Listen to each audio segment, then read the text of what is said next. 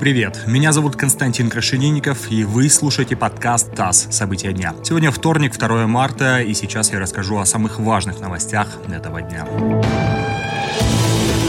Евросоюз ввел санкции против руководителей российских силовых ведомств. Из-за ситуации вокруг Алексея Навального персональные ограничения введены против главы Следственного комитета Александра Бастрыкина, генпрокурора Игоря Краснова, главы ФСИН Александра Калашникова и главы Росгвардии Виктора Золотова. Им запретят въезд в Евросоюз, а их европейские активы заморозят. Ограничения введены в рамках нового глобального режима за нарушение прав человека. Этот режим в ЕС утвердили в начале декабря.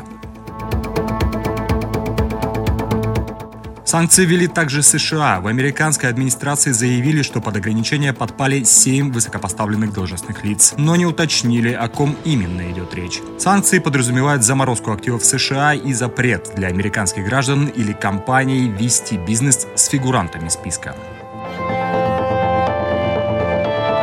Суд в Москве продлил до 7 мая арест Ивану Сафронова, советника главу Роскосмоса, бывшего корреспондента газет «Коммерсант» и «Ведомости» обвиняют в госизмене. По версии ФСБ он был завербован чешской спецслужбой и должен был собирать и передавать информацию о военно-техническом сотрудничестве России со странами Африки.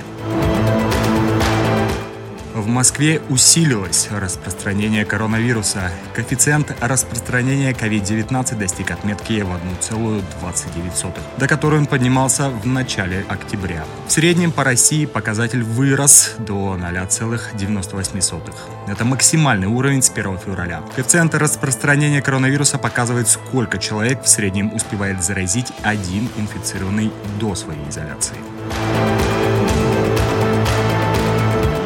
Вы слушали подкаст ТАСС «События дня». Эти и другие новости читайте на нашем сайте и в наших соцсетях.